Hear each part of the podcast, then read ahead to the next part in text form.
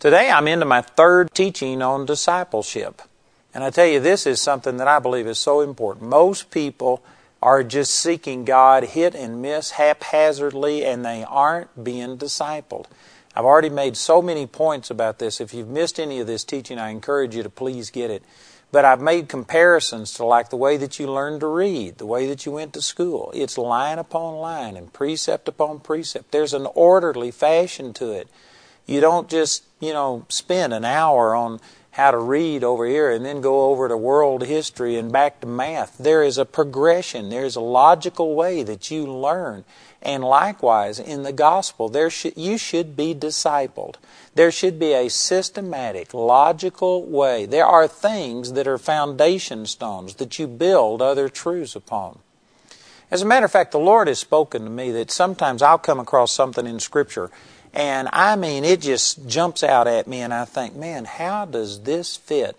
And typically, I'll pray about it, and the Lord will give me revelation. But there have been times that I have sought and prayed and done everything that I know to do, and it just seems like I cannot figure out how this truth fits in with other things. And so here's one of the things that the Lord spoke to me. He says it's like climbing a ladder, like rungs on a ladder. And he said, You may be reaching for something that's at the top of this ladder, but you don't have the foundation to be able to reach up that high yet. And so the Lord will tell me just to put things aside. And there's things that in my life before I have, you know, tried to understand and and prayed over it meditated on it, but then after a while it just becomes like a dead end and it seems like I'm not getting anywhere.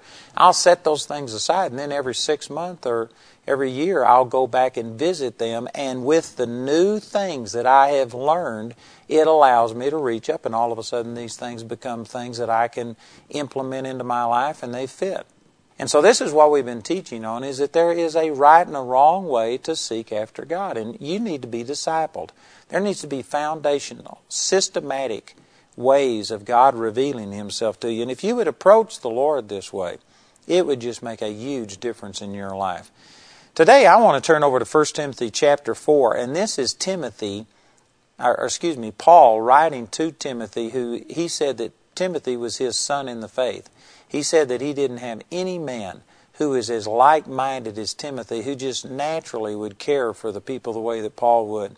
There was a supernatural bond between Paul and Timothy, and Timothy was a disciple of Paul. And so here is Paul writing to Timothy. Timothy was ordained to be the first bishop of the church at Ephesus.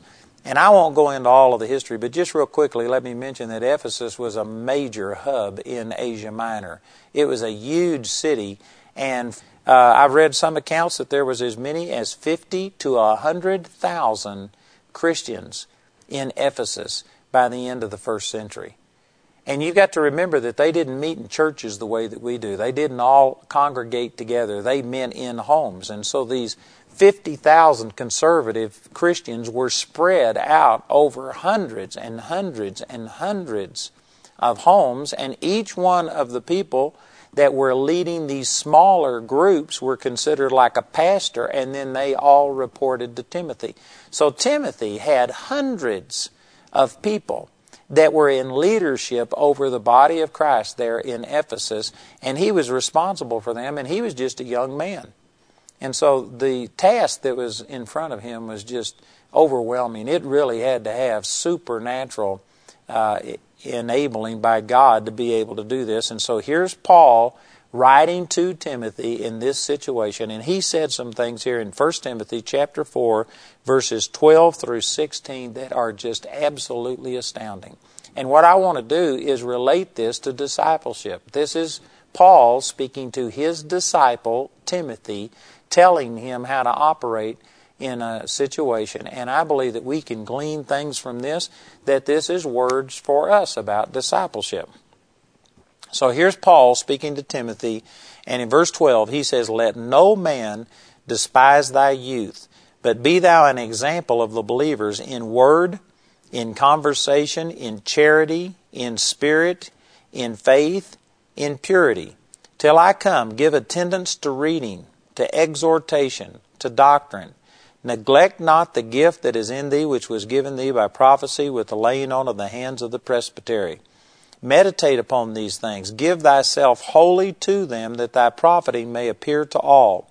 Take heed unto thyself and unto the doctrine. Continue in them, for in doing this thou shalt both save thyself and them that hear thee. Now, again, this is powerful, and there is so much in this that it's going to take me a while to get through this. But let me just draw your attention to the very first thing that he said. He says, Let no man despise thy youth. You know, any of you that have been around for a period of time will recognize that when you're the new kid on the block, it doesn't matter if it's in a job, it doesn't matter if it's in a church situation or whatever, there is a credibility issue, and people wonder about are you really qualified to do this? Paul is the one who had started this church. He had established his authority and people were submitting to him. But now Paul had moved on and he had put Timothy, who was one of his disciples, and he had left Timothy in charge of the church. And from the very statement right here, you can see that he was being challenged, which is something that happens. It doesn't matter what kind of situation you're in. I've been through this. Everybody goes through this, that there is a natural skepticism of people towards leaders. And I think that probably it's a healthy thing. It could be overdone, of course, but I'm saying that pe- leaders should have to prove themselves. Leaders should have to demonstrate that they have the goods before we just blindly follow them. So I'm not saying that this is completely bad, but nonetheless, here was Timothy put in this position of leadership, and there was a skepticism towards him, and these people were questioning his leadership abilities. And, you know, if it hadn't have been resolved, if Timothy hadn't have rise to the occasion, this could have literally spit, split that church. Somebody else could have come up and tried to take over his leadership. So, how did Paul address this? And now, this is really important. I want you to pay attention. Some of you, you might have to think to be able to get the point that I'm making, but this is really powerful. Paul told Timothy, Don't let any man despise thy youth.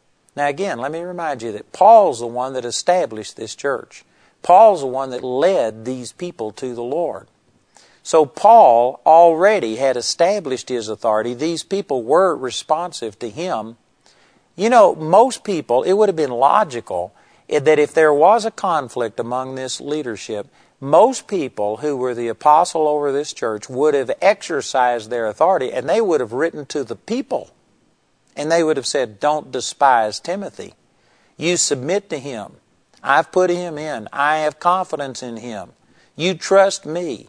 See, this is what most of us would do. We would go to the people and we would tell the people to not rebel at his authority and to submit to him. But Paul didn't take that approach. Paul didn't write the people. Paul wrote the leader and said, Don't let any man despise you.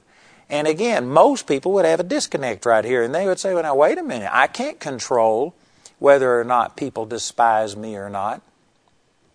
Most people would think that it's the people's response, not the leader's response.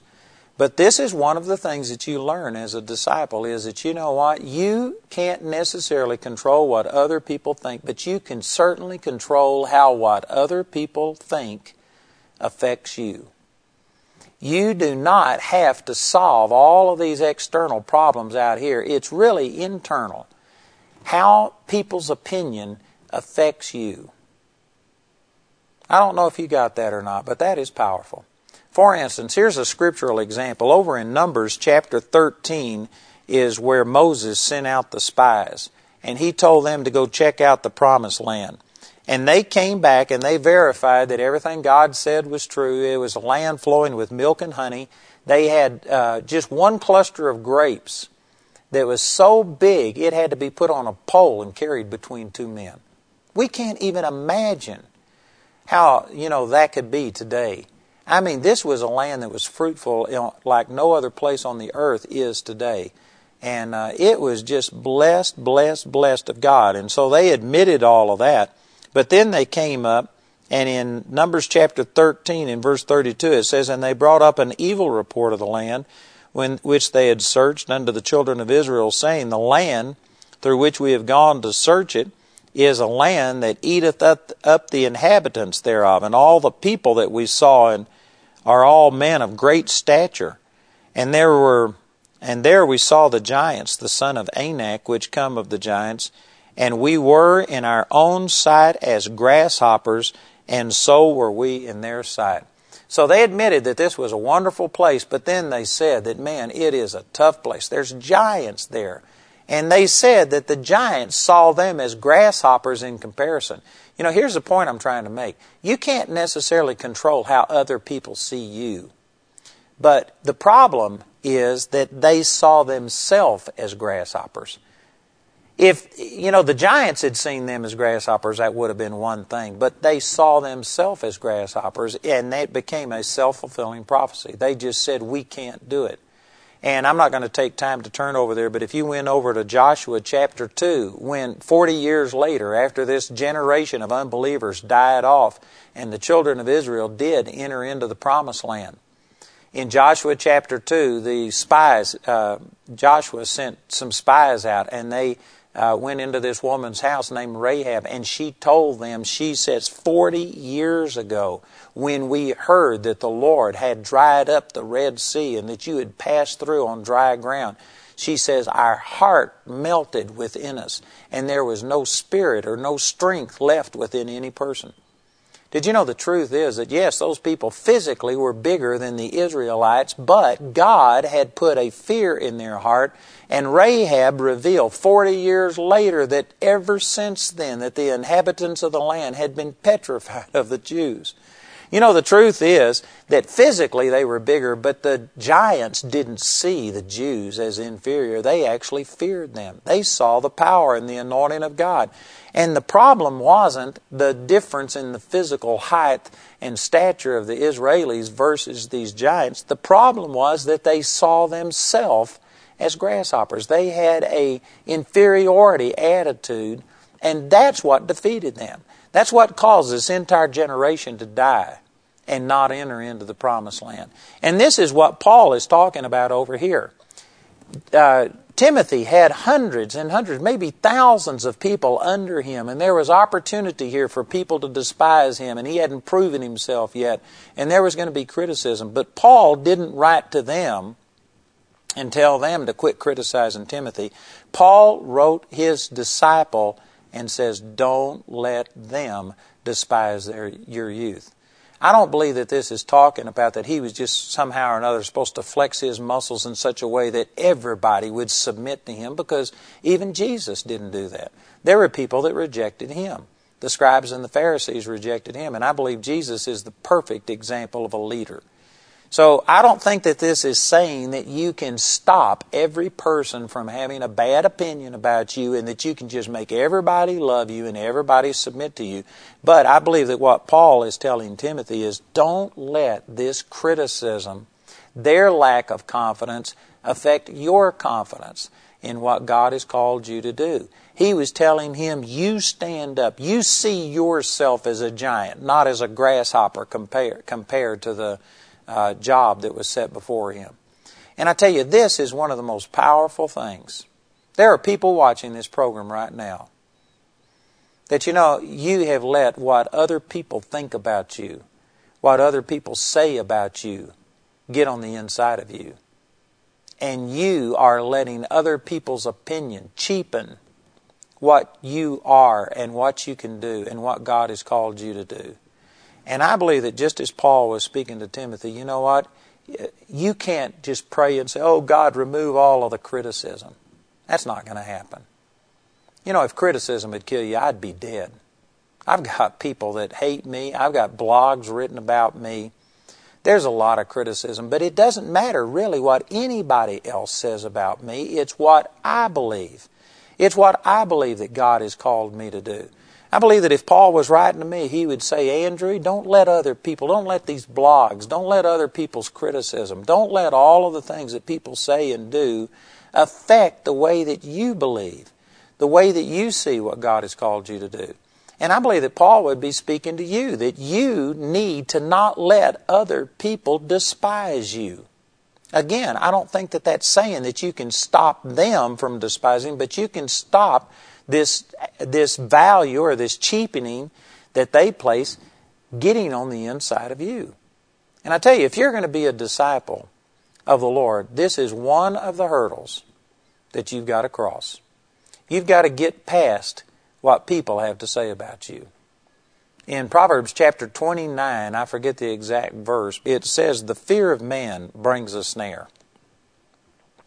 And if you are afraid of people's opinion, if you have to have validation from people, if you are codependent upon people accepting you, I can just guarantee you, you are not going to succeed. And you will not be a successful disciple. It just doesn't happen. You're going to have to get past what people think. You're going to have to get to a place where you are in a relationship with God that you can feel God's pleasure that you can hear God tell you that you're doing the right thing. And if you are obeying God, and if God is pleased with what you're doing, you're going to have to reach a place to where you just don't care what people have to say. I tell you, this is rare as hen's teeth in our society today. Our politicians, most of our leaders today constantly have their finger in the air testing which way public opinion is blowing, and they are just motivated and they're constantly fearful of the opinion polls and whether they're going up or down, whether they'll be reelected. Most of the people that we have in leadership today are not godly examples at all. Most of them lack a moral compass. Most of them would sell out their own mother if they thought that it'd get them reelected, if they thought that it would promote them. I tell you, that is not godly leadership. If you are going to be a true disciple of the Lord Jesus, this is one of the things that you need to learn right here is that no man can despise me or make me condemned or inferior without my consent and cooperation. I have to agree with them. Boy, that is a powerful statement. You know, a terminology that, that is used in psychology today is this word codependent. And there's a lot of applications of it. But in the sense of what we're talking about, most people are codependent upon other people for approval. If you were to do something and if it started costing you your best friends, I mean, if people at work were to shun you, and if on and on, if, if your course of action caused rejection by your peers, the average person would crumble. They would just cave because we have become totally codependent upon having everybody else approve of us. And I can say that I've been through this temptation. I don't think that anybody just naturally gets over this. God created mankind for fellowship. He made us for relationship, and I think it's deep inside of every person to want people to like you. And so if you're the type of person that you thrive on people disliking you, something's wrong with you. Amen. That's not the way that God created any of us to be.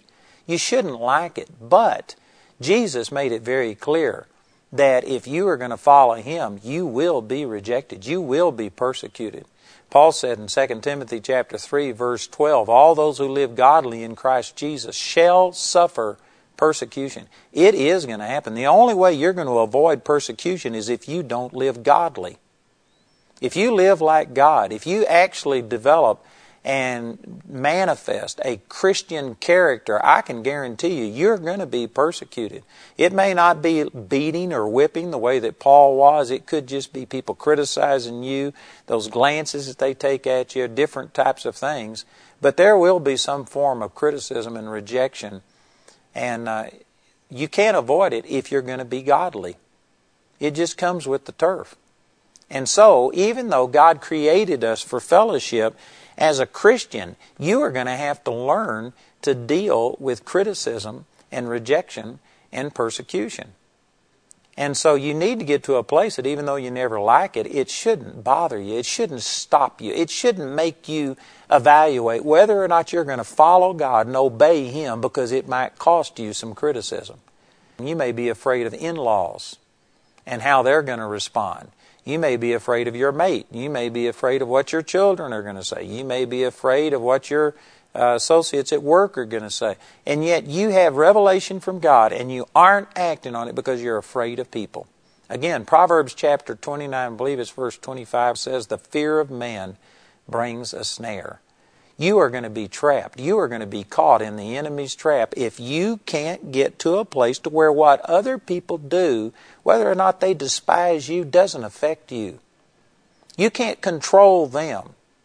You can't control everybody. It's wasted effort to try and pray that all opposition will leave. If you live a godly life, you are going to suffer persecution. But what you can do is get to a place that what people say about you doesn't affect you. And the way you do that primarily is by having such a strong relationship with God that you are so satisfied with His acceptance that anybody else's rejection doesn't bother you. And let me just make some points. You know, in a sense, I'm hesitant to do this because I know that this is going to cause a lot of people to get angry and upset. But just like I'm teaching right here, I can't be afraid to speak the truth because it goes counter to our culture. But our culture today has made all kinds of exceptions. We have become politically correct to the point that we are just, I mean, absolutely foolish and stupid because we're so afraid of offending this person. And basically, the average American, now this program is being seen all over the world, but this isn't limited to an American problem. It's the same thing in any culture. This political correctness is just gone worldwide. And people have gotten to a place that if you are hurt, if you're offended, then it's because of what this person has done to you. There isn't any accepting of responsibility. And yet, the Bible, right here, and I could show you hundreds of other examples, the Bible has an exactly opposite approach towards this. If people have treated you badly, that does not dictate or determine that you have to have this problem and that you have to limp through your life and go through life with a chip on your shoulder. Now, see, that's what our society is saying, and we're saying that no, it's because these people have treated you wrong, and we're trying to change society and make it so that it's politically incorrect. You can't offend anybody, you can't say anything. And we basically have gotten away from personal responsibility, people getting over what people have said. And instead, we're trying to make everybody so that they just never offend, that they never step on anybody's toes. That is absolutely unrealistic. There are standards of right and wrong, and you are going to have people that uh, cross that standard, and there are times that we need to say that this is right and this is wrong. You know, an example of this, the extreme of it is that in our kids, when I was a kid, you know, we used to have teams, and you chose people to be on teams, and there were trophies for the winners. There weren't trophies for the losers. But nowadays, it's, it's politically incorrect to have people who are winners and losers. That might make somebody feel bad. And you know what this has done? It has taken away competition, it's taken away motivation for people to succeed. We have just dumbed everybody down to where there are no winners. We're all winners. That's not true. We need to get over that. We have entire segments of society, and here's some of the things, and I know some of you are going to be upset, but I'm saying this in love, trying to disciple you and help you. But there are people that, because of the color of their skin, they go around with a chip on their shoulder thinking that it's everybody else's fault and they haven't accepted personal responsibility. There are people that, because of their lack of education, the side of the track that they were born on, they have grown up with a mentality to where it's everybody else and the way that they treat them. And you know what? There's no doubt that people treat others wrong. There is no doubt that there has been racial prejudice, there have been religious prejudice, there are uh, financial prejudices, and if a person doesn't dress a certain way, others condemn them. I don't say that that doesn't exist, but what I'm saying is, you are, if you are dependent upon everybody else treating you right before you get over your hurt and your pain, you're never going to get over it. You're always going to be a victim. Because there's always going to be racial and religious and social, economic prejudices and stuff. It's always going to happen. It's always been here. It's always going to be here. Now, I'm not saying we should encourage it. I'm not saying go back to where we just allow these things, but I am saying that you need to, just like Paul was telling Timothy, don't let other people despise you. Get over it. Realize that they can't They can't do this to you unless you have this receptor on the inside to where you are dependent upon their approval. You know, again, I know that there's people saying, well, you don't, you haven't been through what I've been through. You're a white Christian male and you just haven't had the rejection. You know, again, I think it's foolish to compare ourselves among ourselves, but in an effort to try and get my point across, I'll just say this that I have been persecuted as a Christian. I've uh, witnessed to people when I was in the Army, and because of that, people hated me. And I would go in and sit down at the mess hall, and the, and the people that I was, you know, in the barracks with and stuff, I'd go sit down, and they'd all pick up their stuff and move. And I would be left at a table by myself most of the time. I would walk into a barracks, everybody would be talking, and they'd see me come in, everybody'd get quiet, and they'd shut up, nobody would talk to me. One time I went six weeks without a single person in a barracks of 50 something people ever speaking to me. Nobody would talk to me because I had stood, and they knew that I was a Christian, and they didn't like it. And I've been persecuted. I've been kidnapped because I was a Christian. And I've been threatened to be killed. I've had a lot of things happen. I've got hundreds of blogs written about me. I've probably got more criticism against me than any person or most people watching this program. And I'm only saying this to say that it's not like I've never had to deal with this. But you know how I've approached it? Rather than me sitting there and saying, well, this person shouldn't treat me this way, and try and do something to make them change. You know what? I have just dealt with it on the inside.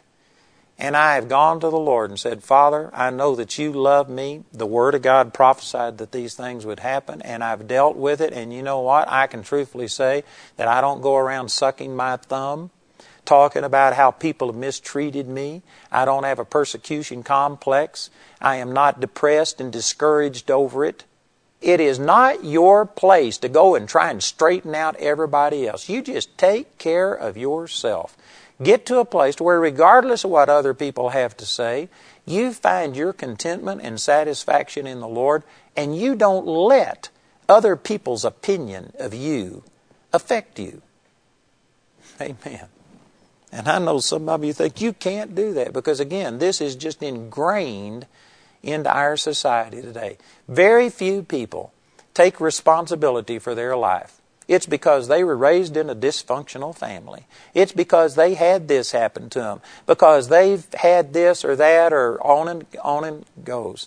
I'm just saying, you know what? Grow up and take responsibility for your life. I think it was Eleanor Roosevelt that said that nobody can make me feel bad about myself without my consent and cooperation. Boy, that is one powerful statement. Again, I think it was Eleanor Roosevelt, First Lady of the United States, that says nobody can make me feel bad about myself without my consent and cooperation.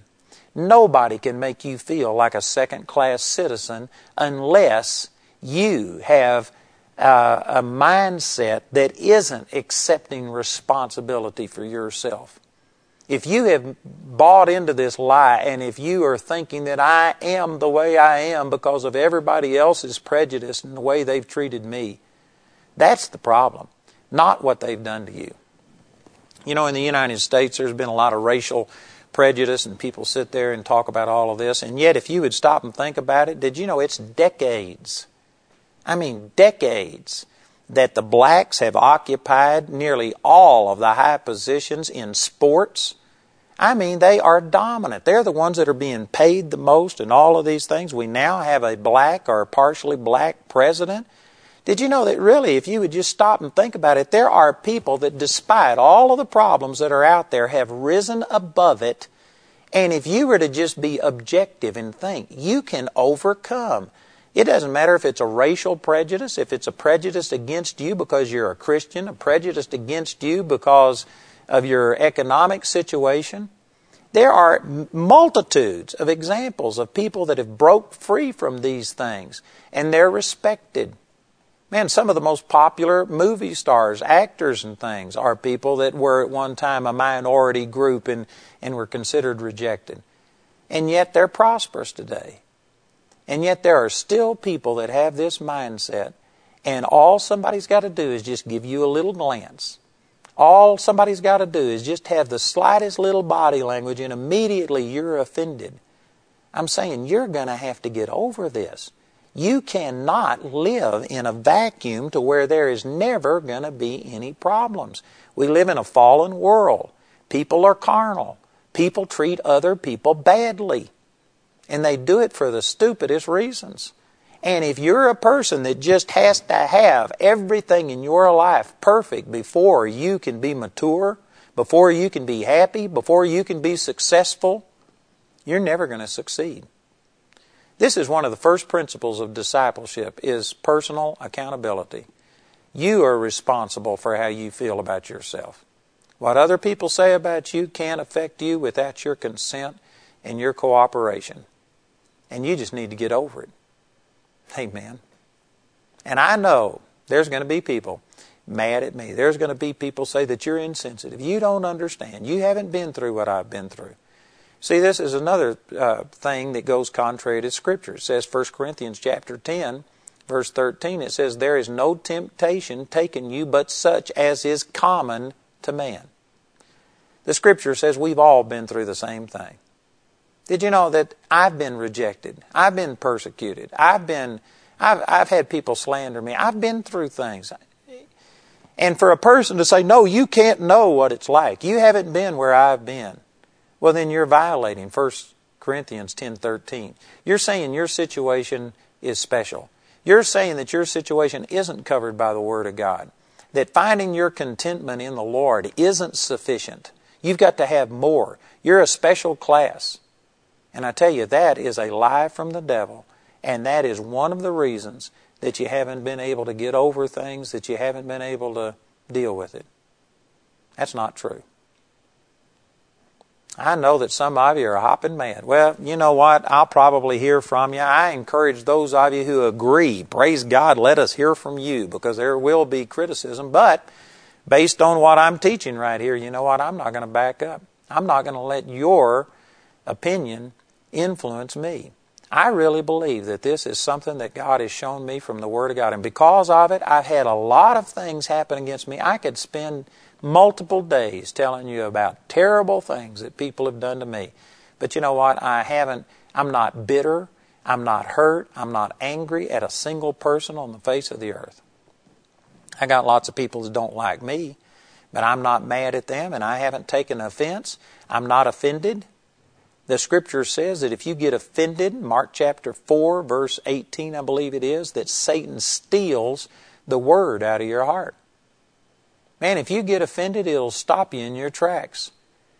You're going to have to just take this very first thing that Paul told Timothy don't let people despise you. You know, I'm going to continue on this same thought, but let me turn over and use Jesus as an example. And again, there's some people that take offense when you use Jesus and they say, well, that was Jesus and I'm not Jesus. But you know what? He gave us His power he told us the works that He did, we shall do also, and even greater works than these in John chapter 14 and verse 12. And so I believe that Jesus is our example. We're supposed to be imitators of Him. And in the sixth chapter is where uh, Jesus typically, you know, he was constantly having the Pharisees and the scribes criticize him, and he began to defend himself. And uh, it's important that you understand the context. He had just fed the 5,000 men, that didn't include all the women and children, and he took a little bit of food and he multiplied it and took up more leftovers than he had to start with. It was absolutely miraculous. And then he sent the people away and he got into a ship or he, he had his disciples get into a ship, and this is when he walked on the water. It's recorded in Matthew chapter 14. And uh, in John chapter 6, right after this miracle of walking on the water and Peter walking on the water, he got into the boat, and immediately the boat and the disciples were translated to the other side of the lake. That's only recorded in John chapter 6. The other four gospel writers record the instance, but they don't show that particular uh, piece of information. But this was just totally miraculous. And the next day, all of these people who had been fed by him on the other side of the lake, they ran around the lake. Some of them took ships and they came across the lake and they found him. And multitudes wanted to come and take him by force and make him a king. And it says here in John that he knew that they hadn't really, uh, they really didn't appreciate him. They wanted to make him a king because he fed them and their bellies were full. In other words, they had selfish benefit from it. And praise God, Jesus never was about just trying to draw crowds. And he wasn't in the ministry. He wasn't doing what he was doing for his own benefit. He was ministering to people, and he was able to look past all of the things that would uh, ensnare a person who was egotistical. And he was able to see past it and see that they weren't sincere. They were seeking him because of the benefit he was to them. And the moment he quit being a benefit, they'd turn on him just as quick as they uh, had had responded to him. And so, because of this, he began to start saying some things to these disciples that are really hard. And uh, he said, for instance, in verse, this would be verse 35, John chapter 6, verse 35, I am the bread of life. He that cometh to me shall never hunger, and he that believeth on me shall never thirst. And uh, of course, he just began to tell them, but you won't believe on me. And finally, he told them, he says, uh, You have to eat my flesh and drink my blood. In other words, he was talking about total commitment. You just couldn't benefit from him and take the good and skip the other. You needed to have a total commitment to him, and the people were offended. And they said, Are you talking about that we have to be a cannibal? We have to physically eat your flesh and drink your blood? Let me just quickly point out that today, if somebody said something that was misinterpreted. Jesus never was talking about cannibalism. He was using this in a spiritual sense that we needed to just totally live by Him, not by not by bread alone, but by every word that comes out. We needed to be totally committed unto Him, and yet the people misunderstood and thought He was speaking of cannibalism. If this would happen today, I guarantee you, people would go out of them their way. They would fall all over themselves trying to apologize and oh, please let me explain. And we're so worried about offending somebody. You know, in our own ministry right here, I said something, I forgot what it was now, but this has been a few months ago, and I said something that I probably should have said it better, but it was obvious to 90 something percent of all the people, the point that I was making, but it left uh, a door open that somebody could misinterpret it. And sure enough, some people did. And people wrote in. I think I was teaching on imagination. And I was talking about that you just have to visualize something. And I, I hadn't got time to explain it. And because I even used the word visualize or see something on the inside, some people thought that this was like uh, Eastern meditation, some Eastern religion, and somebody got offended. And I probably should have explained it better than I did. But anyway, my staff came to me, they played the quote, they said, Here's a criticism. Do you want to go back and change it? And I said, no. And they said, but people have misunderstood. And they gave me some examples. And I said, you know what? People are going to misunderstand me regardless of what I do. And if I spend all of my time being so fearful that somebody's going to misunderstand, I said, I just can't do that. I can't, I don't have the freedom to express myself. Now I'm getting better, and praise God. I believe if the Lord tarries, maybe someday I'll get to where I control my mouth better than I do. But you know what? If you're looking for something wrong, if you are looking at this program critical and trying to see if I have something wrong, I got something for you. Amen. I'll eventually mess up. I'll do something. But Jesus, He said something here that they thought He was talking of cannibalism. And how did He respond? He says, Verily I say unto you, unless you eat my flesh and drink my blood, you have no life in you. He didn't back up. He didn't apologize. He didn't explain it. He got even stronger. And he just started preaching total commitment, so much so that there was thousands of people, thousands of people wanting to come and take him by force. And he began to start being so specific in how they had to commit to Him and deny themselves and take up their cross and follow Him, that it offended the people, and they all left. Thousands left. You know, if this was modern day preacher, if this was me, let's say that I drew thousands of people, say five or ten thousand people, and if I got up and preached this message on discipleship, taking accountability, responsibility for your own self. Quit blaming somebody else. And if I got up and preached that, and it was so strong that thousands of people, they just got up and walked out. And if I was left there with nothing but my staff, you know how most people would respond to that?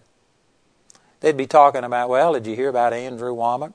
That man, his ministry was growing, people were coming, there was thousands of people, but then uh, they just all got up and left. It's a shame. He used to be so powerful. God used to bless him. We would talk about it as defeat because we really do measure success in the number of people and all of these kind of things. Jesus had every person leave him. And how did he respond? Here's what he did uh, in John chapter 6. It says in verse uh, 66 it says, From that time many of his disciples went back and walked no more with him. Then said Jesus to the twelve, Will you also go away? What did Jesus do? Instead of turning to his staff and saying, Man, what have I done wrong? You think I messed up? Instead of being insecure, Boy, this is a statement that's going to shock and probably offend somebody, but you know what? When you have to have everybody agree with you and you have to get everybody to where they are accepting of you and you're praying, oh God, please change this person and all that. What it is is insecurity. It's insecurity that makes you codependent upon people's approval. Some of you, that's not blessing you, but it's got the potential of setting you free if you'd accept it and receive it. It really is insecurity. And Jesus was so secure in the Lord that he knew he had said what his Father gave him to say. And regardless of how people responded, he just said it. And when he did, they all left. How did he respond? He didn't go to his staff, What did I do wrong? How can we fix this? Can we apologize? Can we somehow or another solve this? He turned to his disciples and he says, Will you also leave? Will you also go away? There's the door. If you don't like it, you can leave. Amen. Boy, Jesus was awesome. Jesus was so secure. That's powerful. And I'm telling you, this is one of the points. This is the point that Paul was trying to get across to Timothy is don't let people despise you. This is the way that Jesus operated. Man, people rejected him. I'm sure people went away from Jesus criticizing him and talking about, man, this man is saying we have to eat his flesh and drink his blood. There was another instance where Jesus spoke, and he spoke some real hard things, a word of rebuke to the Pharisees, and his disciples came to him later and they said, Don't you know that the Pharisees were offended? Like, how, how could you say something that offends people? And he says, Man, if they aren't planted by my Father, they'll be plucked up. He didn't go and apologize. He didn't say, "Oh, I didn't mean to offend anybody. Let's go back and straighten it up." Now, again, I'm, there are people, there are especially preachers who delight in offending people, and they don't offend people with the gospel. It's just them that are offensive. I'm not talking about that. But I am saying that, you know what? We have gotten to where most people would never say anything if they thought people would be offended. That is not a disciple of the Lord Jesus. Jesus offended people with the truth. Paul even said this in Galatians chapter 4 verse 16. He says, "Am I become your enemy because I tell you the truth?" Man, Paul was strong. Timothy was strong. P- Peter was strong. You find godly leaders, and again, that, there's a distinction between a godly leader and the leadership that we see in our politics and in our world today. But godly leaders, they aren't out to offend people, they're out to help people but they will tell a person the truth. You know, the Lord put it to me this way, and this, I, this really made a difference because some of you are listening to me right now and you're thinking, I've just never had a problem with this. I was an introvert. And you know what being an introvert is? Some people think it's your personality type, it's your trait, you know, you're just shy or whatever. It's absolutely self centeredness, insecurity. You're constantly thinking about what's everybody thinking about me.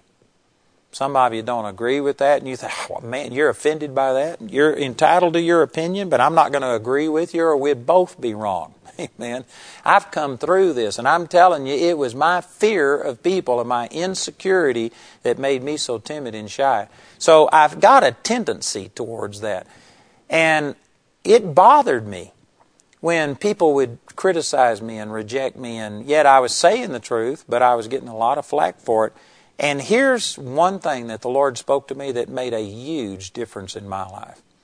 And He used those scriptures in John chapter 8, verse 32 You shall know the truth, and the truth shall make you free. And He said, It's the truth, telling people the truth, that are going to set them free. And he said, if you don't tell a person the truth because you're afraid that they'll reject it, then you have rejected it for them. And you're denying them the opportunity to change. And he said, every person ought to have the privilege and the honor of rejecting the truth. If they're going to do it, they need to do it for themselves. You should not do this for them. Man, I don't know if that communicates to you, but it communicated to me. And I just realized that, you know what, if I know the truth and if I realize that this person is in error scripturally and God has given me an opportunity to share with them, I'm going to tell that person the truth, even if it makes them mad, even if it offends them. And I have told people the truth before in love. You know, in the 10th chapter of the book of Mark, Jesus was talking to that rich young ruler who came and fell down at his feet, and it looked good, but Jesus knew his heart wasn't right. And he, he uh, told this man to obey all of the law, not because you get born again by obeying the law, but this man made the deception of thinking, What must I do? He wasn't trying to receive it as a gift, he was trying to earn it, and so God showed him, All right, be perfect, basically. And the guy was so deceived, he says, I am perfect. I've kept all of these commands. I've never broken any of them, which isn't true. Nobody has lived perfectly. We've all sinned and come short of the glory of God. But it says in Mark chapter 10, it says, Jesus beholding him loved him. And then he told him, Go sell whatsoever you have and give it to the poor. He didn't say this because he hated him. He didn't say it because he was trying to offend him and just trying to find something that would upset him. He told him this because he loved him. And you know, basically, this man says, I've kept all of the commandments. The very first of the Ten Commandments is, You shall have no other God before me. The very first commandment is about putting God first. This man's money was first. And then the last commandment, the tenth commandment, is, You shall not covet anything that belongs to your neighbor. This man was very covetous. covetous. He held on to his money. So basically, the Lord, He says, I've kept all the commands the Lord told him to do something that showed he had broken the first and the tenth commandment, and probably most of them in between. In other words, he was trying to draw this man out of his deception and help him. And so he told him the truth because he loved him, and yet he was offended and went away sad because he had great possessions. Jesus did that because he loved him. Brothers and sisters, it's love to tell a person the truth. Now, there's a right and a wrong way to do it. You can do it in a way that you try and hurt people, and you're you're using the things I'm saying here about being truthful and confrontive and telling people the truth, and you're just using that for an excuse for you to go out and try and get even with somebody. And God knows your heart, and um, you could misuse what I'm saying. I'm not talking about being vindictive and bitter and just hurting people, but I'm saying love people. I tell people the truth because I love them, and I'm not going to reject the truth for them. I'm going to give them the opportunity of accepting or rejecting on their own. But you've got to get beyond this fear of people. You've got to get to where even if people despise you, it's not going to affect you. It's not going to change what you do. And this is just part of being a disciple. Boy, this is powerful. Matter of fact, here's another verse that fits perfectly with what I'm talking about. But Jesus, in the fifth chapter of the book of Mark, he was talking again to the people who were criticizing him, and they were saying, You have borne witness of yourself and all of this stuff. And he, he says, How can you people judge me? Because you are just men pleasers. And look at what he said here in John chapter 5, verse 44. He says, How can you believe which receive honor one of another and seek not the honor that cometh from God only. Man, what a radical statement is that. Jesus is saying you cannot truly believe if you are having to constantly be accepted by people and they have to validate you. You'll never be able to believe God. There are some of you that are trying to believe God for a healing of your body And yet, you can hear what God says. You could come and get me or somebody else to pray for you. But then, if the doctor doesn't confirm everything, you just fall apart like a $2 suitcase because you honor the word of a doctor more than you honor the word of God. I actually have an instance, I don't think I have time to tell the whole story, but a woman was dying. I prayed for it. The cancer disappeared. And because it disappeared, she thought she'd go back to the doctor. The doctor, a new doctor, looked at her and says, I don't know who told you you were dying of cancer, but man, you don't have cancer. It doesn't look like you've ever had it. He says, but let's just make sure and give you chemotherapy. And this woman had an allergic reaction to the chemotherapy and nearly died. She was in intensive care for over a week. She came back. I talked to her. I said, You know God healed. And she says, Oh, I know it. And I said, Don't take chemotherapy. It'll kill a well person. They even said you don't have it. Don't do it. And she says, But my mother and my family and my church, they just don't understand me not doing everything that the doctor says to do. And I said, Look, don't do it. And yet she went back because she was afraid. She couldn't stand up to people. She was afraid of what people had to say. She went back and took her another chemotherapy treatment and had an allergic reaction to it and died. And this woman was well. She was healed of cancer. But see, you can't believe if you if God says this and you are healed or whatever, you're prospered and God has told you to do something, but if you have to have everybody else validate it, God isn't enough for you. You have to have everybody else tell you the same thing. You can't really believe. It'll stop you dead in your tracks. And let's go back to this verse. It says, 1 Timothy chapter 4, Let no man despise thy youth, but be thou an example of the believers. The word but here is a conjunction. That means it's a figure of speech that try, ties two thoughts or two sentences together. He's saying, don't let people despise you. How do you do that? You do it by being an example. Now, this is really important because a person might have uh, embraced some of the things that I've said last week about don't let people despise you, but the way they're going to do it is by flexing their muscles. And every time anybody criticizes them, anytime somebody does something wrong, they want to fight back. They want to hurt you the way that you've hurt them. That's not what Paul's doing. The way you do it is by being an example. You just keep doing what God told you to do. And I tell you, if you'll do that, it's tremendous. Let me use this story. I've used this a bunch of times, and some of you I'm sure have heard this, but this is, this is major in my life, and it fits perfectly. This is such a great example. I'd like to hear it again myself. So, um, anyway, please listen, even if you've heard this. But there was a time when I first got turned on to the Lord. I was still in the Baptist church, but I was preaching non Baptist doctrine, and because of it, I was being criticized. And I was trying to justify myself. And I was trying to stop these people's criticism by getting in and arguing with them and trying to explain to them and doing all of these things.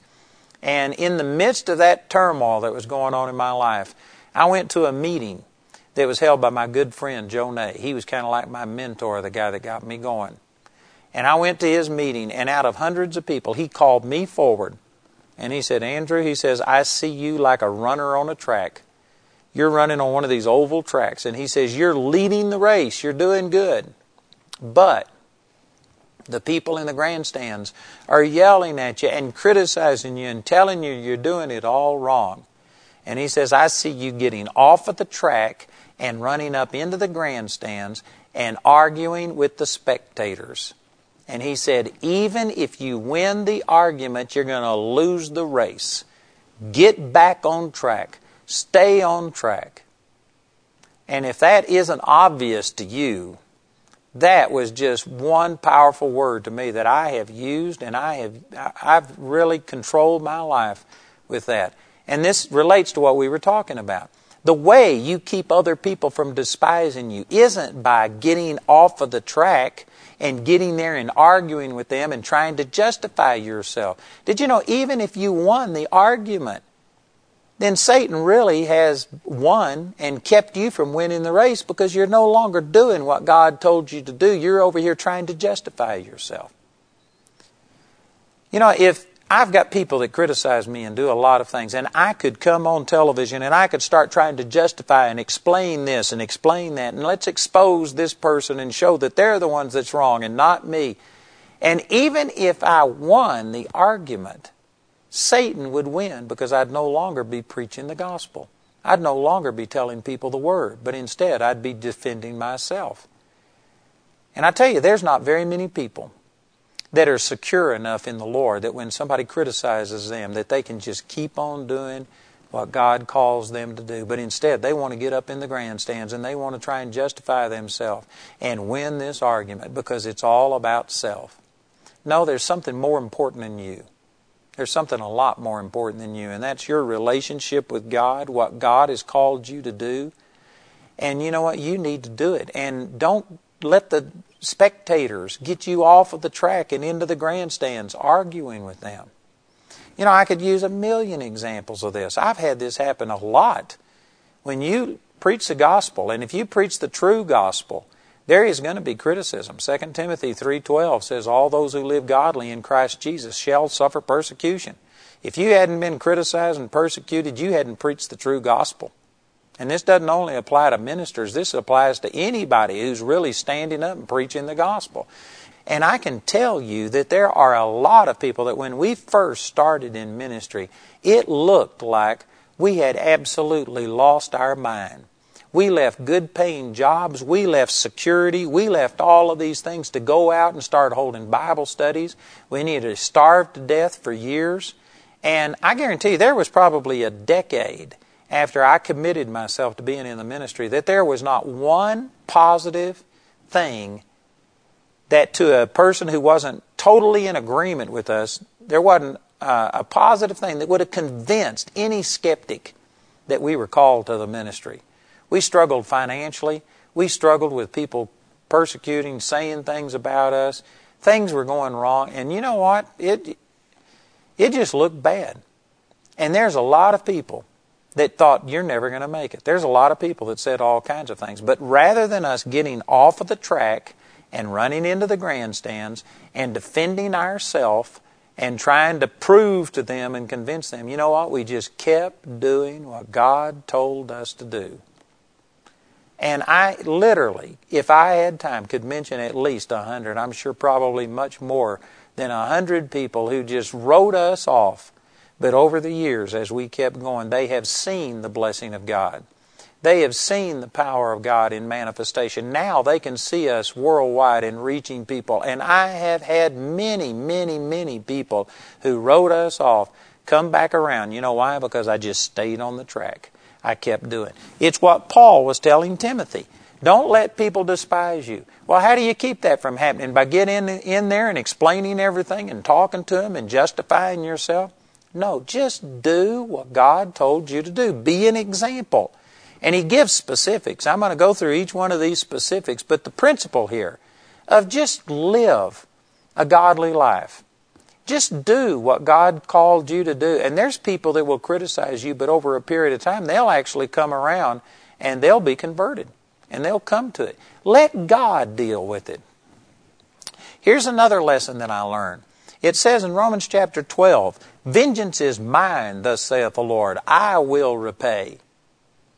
God takes care of things. When he appeared to Paul on the road to Damascus, Saul at that time, he said, Saul, Saul, why do you persecute me? And God intervened and took care of his people. Praise God. Saul had enough wisdom to respond positively and became the Apostle Paul. But I mean, God took these things personally.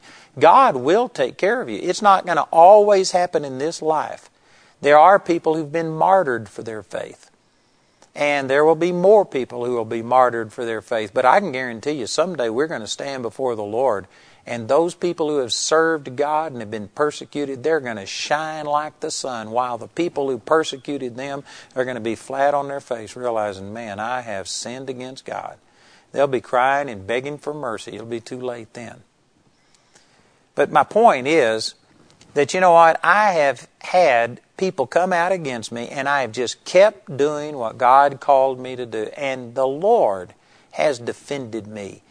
If you defend yourself, God won't defend you.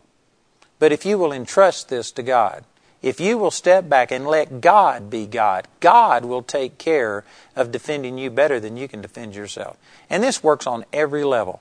I've used this a lot of times uh, with uh, people who are married. And I've seen a lot of people who tried to be the Holy Spirit and tried to convince their mate and make them do this. And they're praying, oh God, help them to see all of this. And you are, you just make a poor Holy Spirit. And if you get in and try and manipulate and force your mate, you know what? It's not going to work.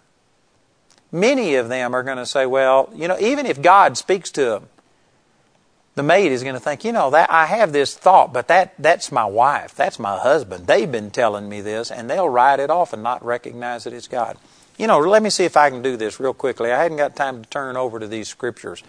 But when Mary got pregnant, the virgin birth, it says that right after the angel overshadowed her, she immediately went into the hill country to visit her um, cousin Elizabeth, who was six months pregnant at the time, and she spent three months with Elizabeth.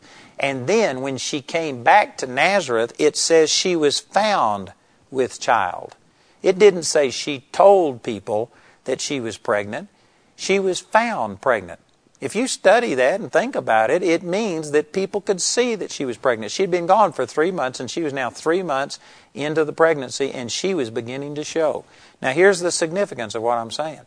I don't believe, and I haven't got time to establish this, so I'll just present it as Andiology. I know that this is contrary to our Christmas traditions and everything that we say, but I believe it's Scripture.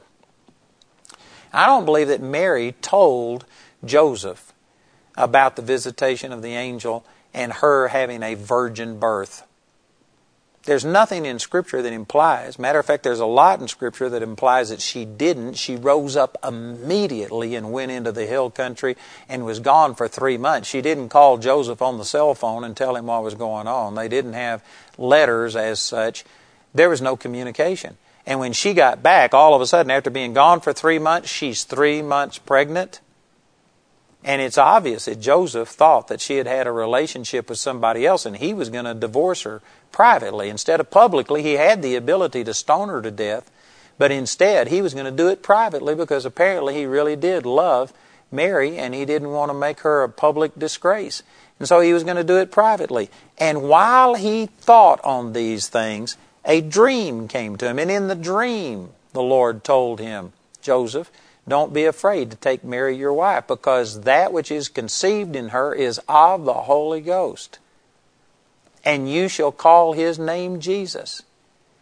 Here's my point. If Mary had tried to tell him all of these things and convince him, first of all, how do you tell somebody that I'm pregnant but I'm a virgin? you know why? There aren't enough words to convey that. There, I think it would have been wasted effort. I think it's to Mary's credit that she just trusted God with this and let God be the one to defend to her. And she took what God had revealed to her and she was going with it and she was facing the consequences, whatever they were. I personally do not believe that she tried to convince Joseph. And therefore, because she didn't, when this dream came, and it says specifically in Matthew, it was a dream.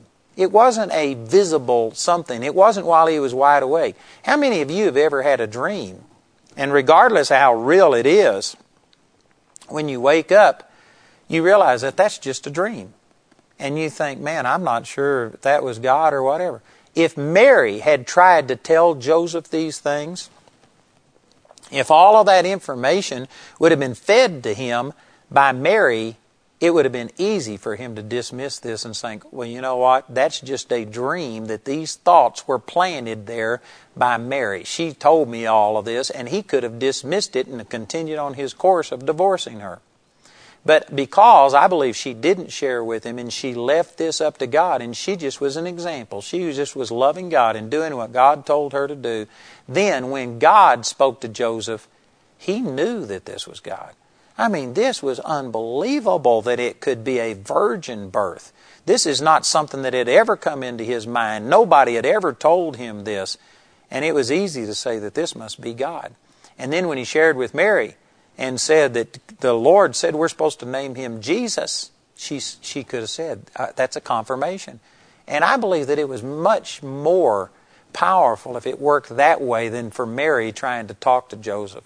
And the reason I bring all of this up is to say that, again, she just by example did what God told her to do, and that left God free to come in and defend her and to show Joseph what had really happened. But if she had gotten in and tried to be the Holy Spirit and convinced Joseph on his own, he could have written all of that dream off as that was Mary that planted all these thoughts in my heart. Likewise, there are many of you that God has told you to do something, you're receiving flack for it, and you wonder why God hasn't done something. It's because He can't get a word in edgewise. It's because He can't say anything that you haven't already said five or six times. And if He was trying to speak to the other person and let them know that what you were doing is correct, how would they recognize it as being God's voice instead of your voice? I'm telling you, brothers and sisters, this doesn't make sense to your natural mind, but I'm telling you that this is what these verses are saying. This is what the Bible teaches that you need to let God defend you. Vengeance is mine, thus saith the Lord. I will repay. Let God defend you. It is not so important that you be proven right. It's important that you do what God told you to do. And if people misunderstand, even if it's your husband, your wife, your children, your family, your friends, your friends at church, or whoever, you don't have to sit there and defend yourself.